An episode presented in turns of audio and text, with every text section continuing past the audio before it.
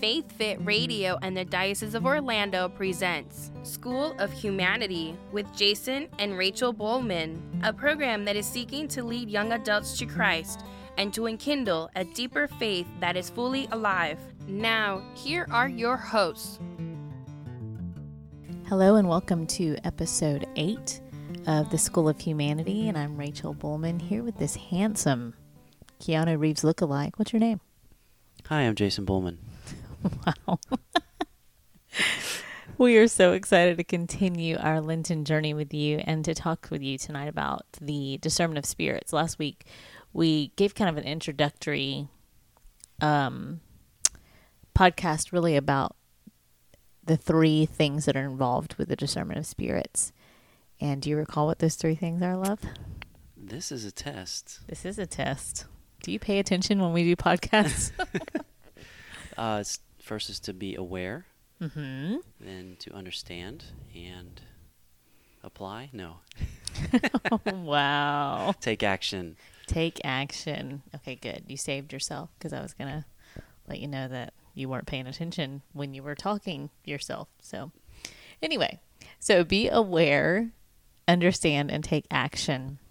And so, um, as we've said before, these are just really near and dear to our hearts. You know, this discernment of spirits, and that Father Timothy Gallagher just does an outstanding job of being able to to explain, kind of in layman terms, how each of these rules um, applies to us and how we can use them to better discern, you know, how to be saints. Really, when you say love.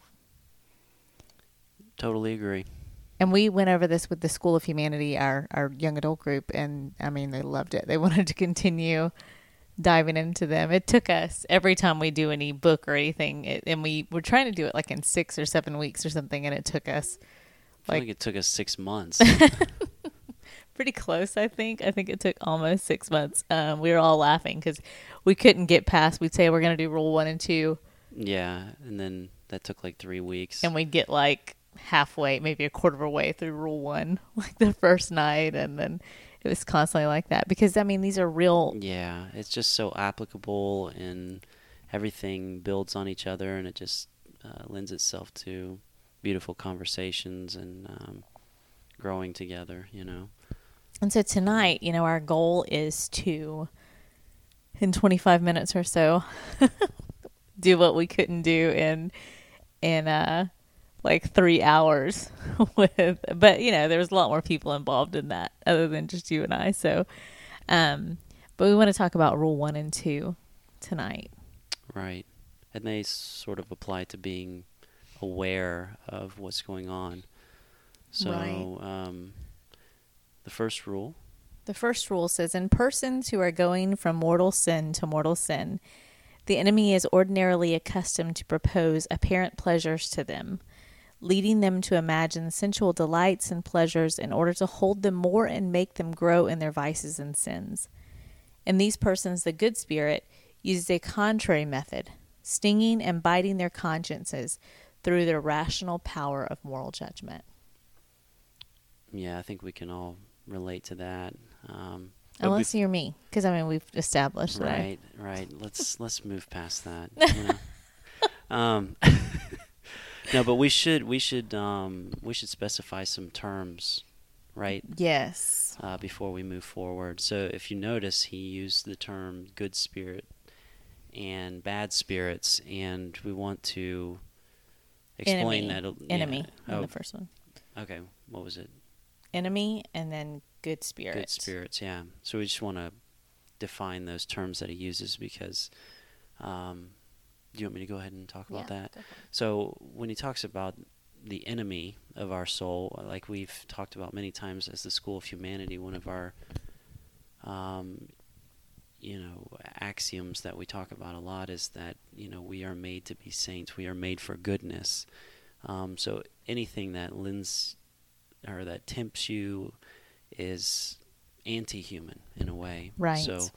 Um, in this, when he talks about the enemy, he could be referring to the vices that you have even within your Your own psyche. yeah um, or it could be an actual influence of the world, like right. you know people around you or the media, um, or it could in fact be you know a fallen angel because you know demons are real, the devil is real, and they do uh, in fact you know make suggestions to us, and so you know things happen and. Uh, we're faced with temptations often, and so collectively, those things he refers to as the enemy, right? Right. But but he also calls is, him the uh, bad spirit later. Yeah, Um, right. he also calls him the enemy of human nature, which is probably my favorite, especially in light of obviously not my the enemy of human nature is not my favorite, but the term in and of itself is my my favorite way to to refer to this bad spirit is because like we've said anything that sin is contrary to who you are. Sin is contrary to your human nature. Right. So it's important to realize that any any sin, any act of the enemy that pulls you away from God, which is all that the enemy tries to do, is actually makes them an enemy of human nature. Right. And I think it, this is a good uh, time to talk about, or just to briefly state that, you know, sin or evil is actually just the perversion of good. Mm-hmm. You know, evil isn't something, um, it is the perversion of good. Uh, so even Satan himself was created good, and his essence is good because he was created by God.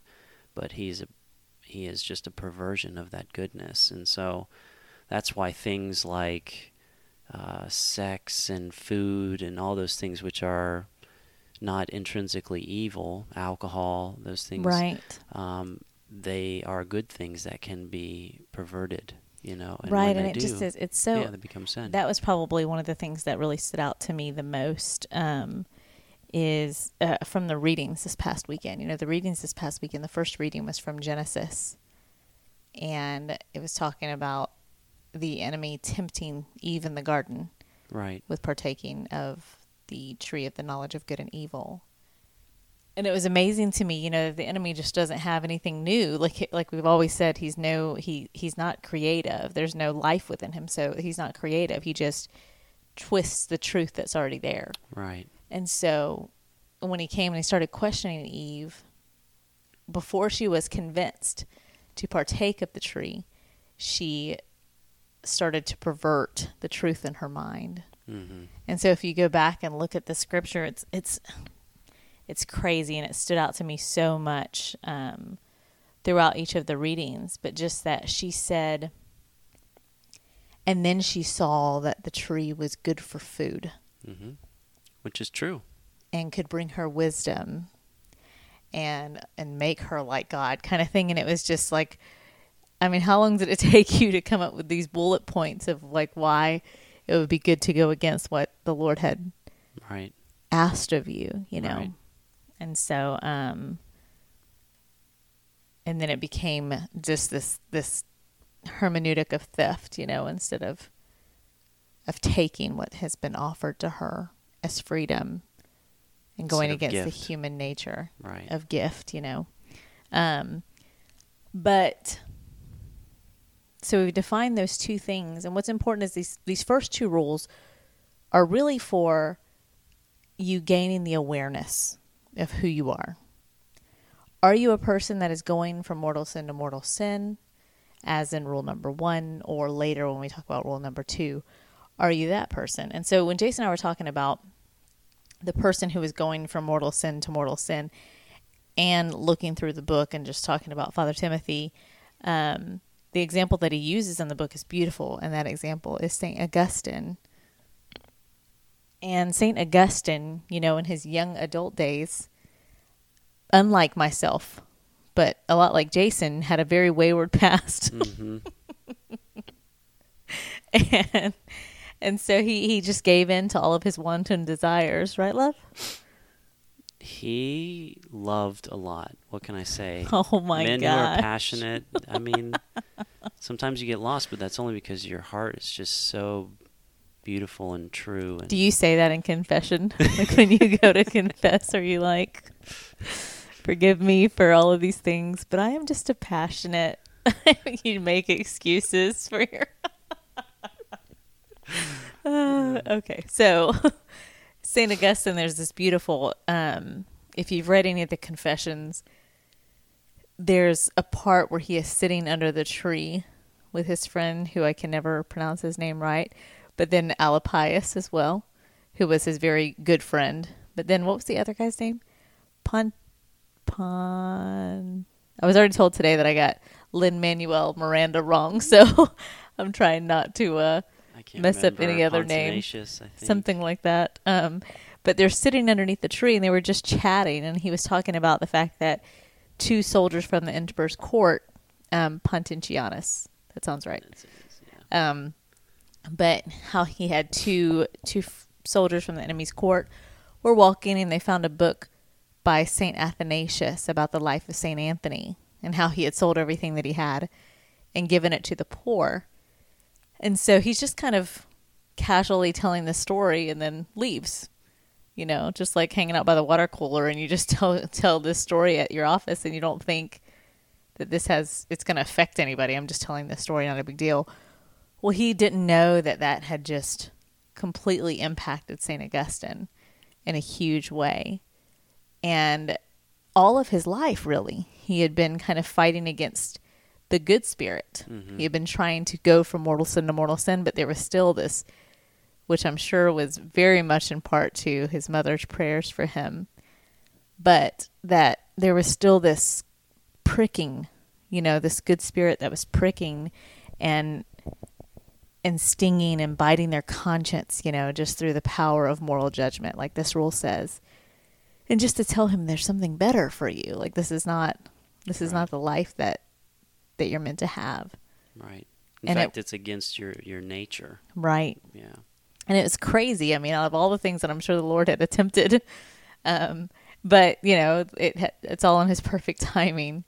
But that for it to be a kind of like a, just a casual story in a garden with some friends, that's the thing that pricks his soul, you know, and really opened him a- up Right. to hopefully change the direction that he was going in. Instead of going away from God, maybe drawing him closer to God. And so in the book, they do give a couple of examples of the person that's going from mortal sin to mortal sin, like the sophomore in college that decides that they are going to leave the church, or the husband who is cheating on his wife and not attending Mass anymore. And so, um, there are evils in the world, but even more so, there are graces of God, which is really beautiful. And I don't think we we we sometimes give way too much credit to the evils in the world without giving enough credit to the grace of God. So, do you remember any time, Jay, in your life when um, you can clearly see uh, that you were in the practice of continually moving away from God? Yeah. Um, well, I mean, this rule, uh, like we were saying earlier, um, you and I, I think this rule of uh, when you're going from mortal sin to mortal sin truly applies mostly to to that time when you are really having a big conversion in your life, you know, and trying to change your life from, you know, running away from God to uh, pursuing Him, and certainly that uh, rings really true in my life in in college. Um, I was living uh, that sort of lifestyle where I truly was just running away from God and uh, vice after vice, and uh, it's very easy easy to just give in to pleasure, you know, Right. um, and uh, of all kinds. and when I had sort of hit a low, a really low point, and recognized that all of these pleasures were not bringing me any joy, any any happiness. Um, you know, the Lord sort of stole my heart, and I remembered who I was, and um, and that pricking of my conscience sort of came to fruition, and um, I started. I caught a glimpse of you know who I was and what I was created to be, and I started pursuing the Lord. But just like He talks about, you know, that process is it takes time. You it know? takes time. Awareness definitely takes time. It takes time for sure, and and even after your heart is converted, there just like Saint Augustine talks about um, when he was sort of personifying his vices and sa- you know his vices telling him like. Are you really going to leave us? Because you realize if you leave us, you know, you'll never you have us never again have us again. you know and, right. and and you really do go through that when you're addicted to some sort of pleasure you're like even for lent for example you know you can you really give this up you know Right. that voice is there like you know yeah, can you really live without me and and it really does feel like you're dying in a, in a certain you know part of you is dying uh, to let these things go but my God, the freedom that comes, right? When, when you let them go and then you realize, not just the fact that you realize that you don't need them, but you realize how they were serving to go against your very nature, you know, and then Well, do you remember any time that maybe when you were struggling with going from mortal sin to mortal sin and you would go to find a way out, but do you remember any any instances when the enemy would would convince you with your imagination, you know? Like you just like Augustine, you know, where the enemy was just like, you know, you if you choose this way, you will never have us again. Don't you remember how good it is? Right. Oh, yeah. thing. I mean, I, I think that probably the most obvious example is a specific person that was in my life that I knew was um, not good for me, was a bad influence, and um, it was drawing me into things that I knew that were were bad. But what the enemy kept telling me was, you know, if you if you leave this person, you're going to be alone. And you know, I I knew in my heart of hearts that I hadn't really ever been okay with who I was alone. And so the thought of being alone frightened me and the enemy knew that.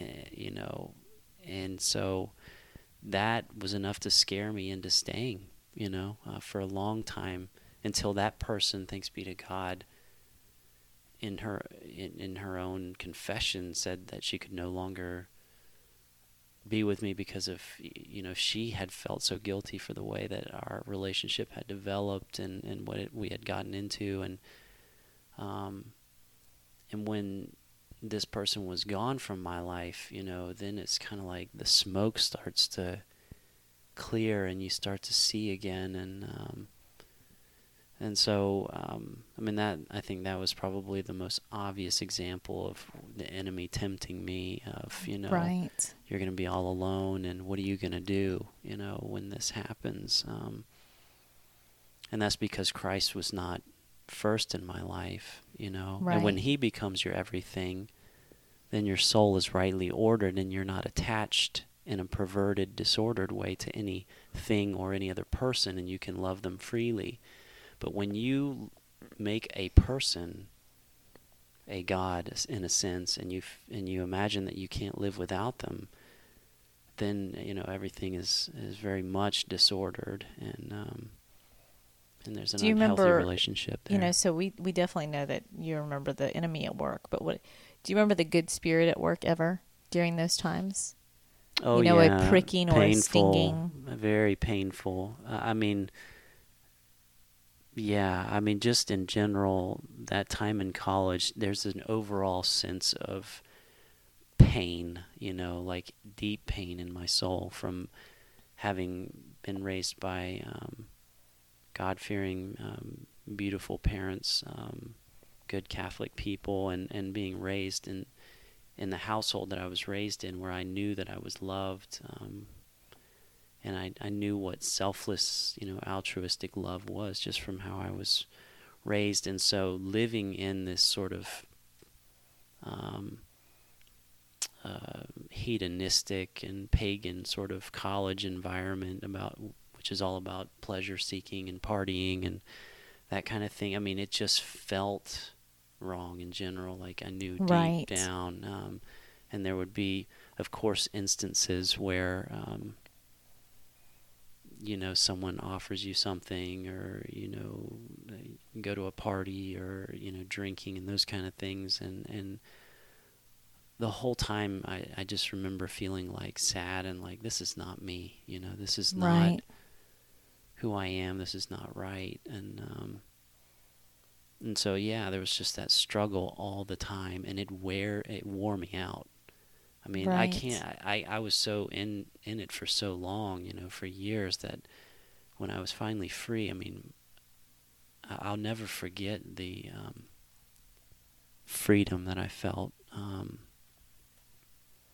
having left all that behind decidedly. I mean it's a beautiful beautiful freedom that we were called to and it makes me weep to think about it every time.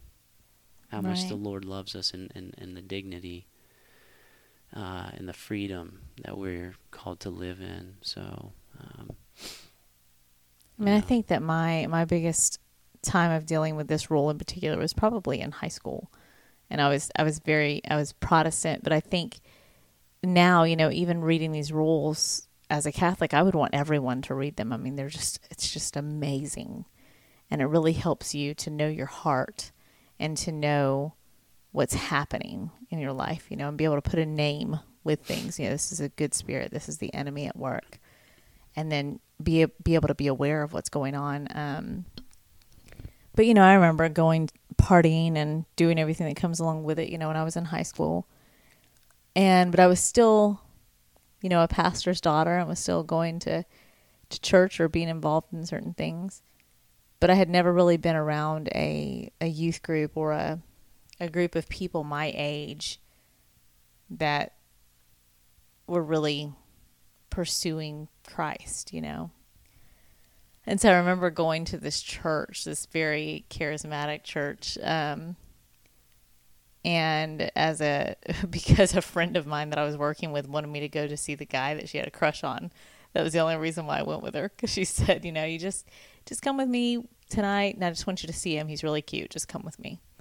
And so I remember sitting in the back of the church, and the youth group there was just passionately in love with Christ.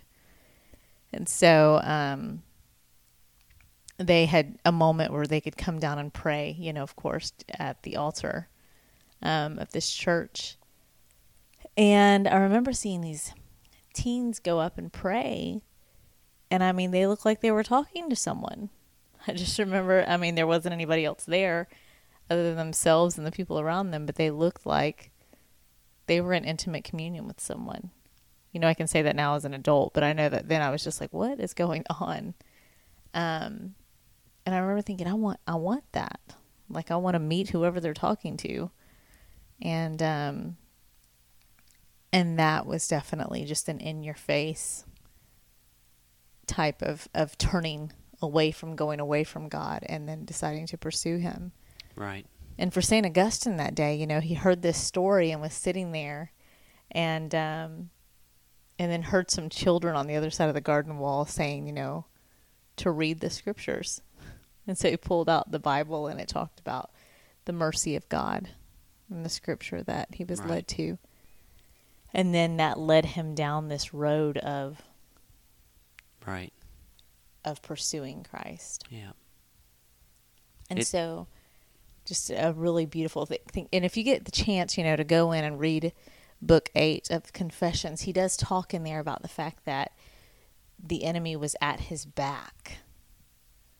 You know, he could hear the voice of the evil one behind him. And so, all of those things insinuate that he had changed his direction. right You know, if Right. the enemy is at your back, then you must be heading opposite of him. You know, if he is behind you, then you are moving forward in a direction that is not pursuing the enemy's ways, but you are now pursuing God. yeah And I'm not, I'm not even sure if he realized that, like as he was, when he when he said it said it, you yeah, know? right but it's such a significant thing, the direction that you're moving into. And that's definitely the biggest part of awareness. Yeah. Uh, and Lent is a perfect time to start putting some of this into practice because when you when you pray and decide, you know, some certain things that you may be attached to and that are keeping you from God or that you're making in a sense a God in your life, um, when you discern what those things are and you start to turn, turn uh, you know, turn away from them and towards God, you realize your attachment to him because it's painful. Right. But conversion, you know, at first, just as it says in the first rule, that the your conscience is pricking at you, and it's and it's painful at first. Right. But when you, you know, take that moment of courage, and you you you turn away from those attachments, and you make those that leap and those steps towards um, pursuing goodness and and but not just goodness like an abstract uh, theory, but like a person. When you start to look at Christ and long to be with Him, um, and long to be holy, rather than to have these attachments which you know enslave you. Once you make that step, then you know your direction changes, and it becomes the rule switch, which we'll talk about next time, right? And with rule with the second rule, Right. which is pl- applies to those people who are um, pursuing virtue and have turned you know their backs on on uh, on vice and on attachments and those kind of things. Right. Then the rules kind of change. Um, It's true. So we're out of time again. so uh, thank you guys so much. And so please tune in next time. We were supposed to get through rule one, rule rule one and rule two, and um, we we did get through rule one. That's pretty good. yeah. Yeah. So we'll dive into rule two next week. And thank you guys so much. And may your Lent continue to be a time of beautiful discernment for you and growing closer to goodness that is a person and not an idea. And we love you and we're praying for you. God bless. God bless. Faith Fit Radio and the Diocese of Orlando presented School of Humanity with Jason and Rachel Bowman. Thank you for listening. Check out the podcast at faithfitradio.org and tune in next time. May you be blessed with peace and joy.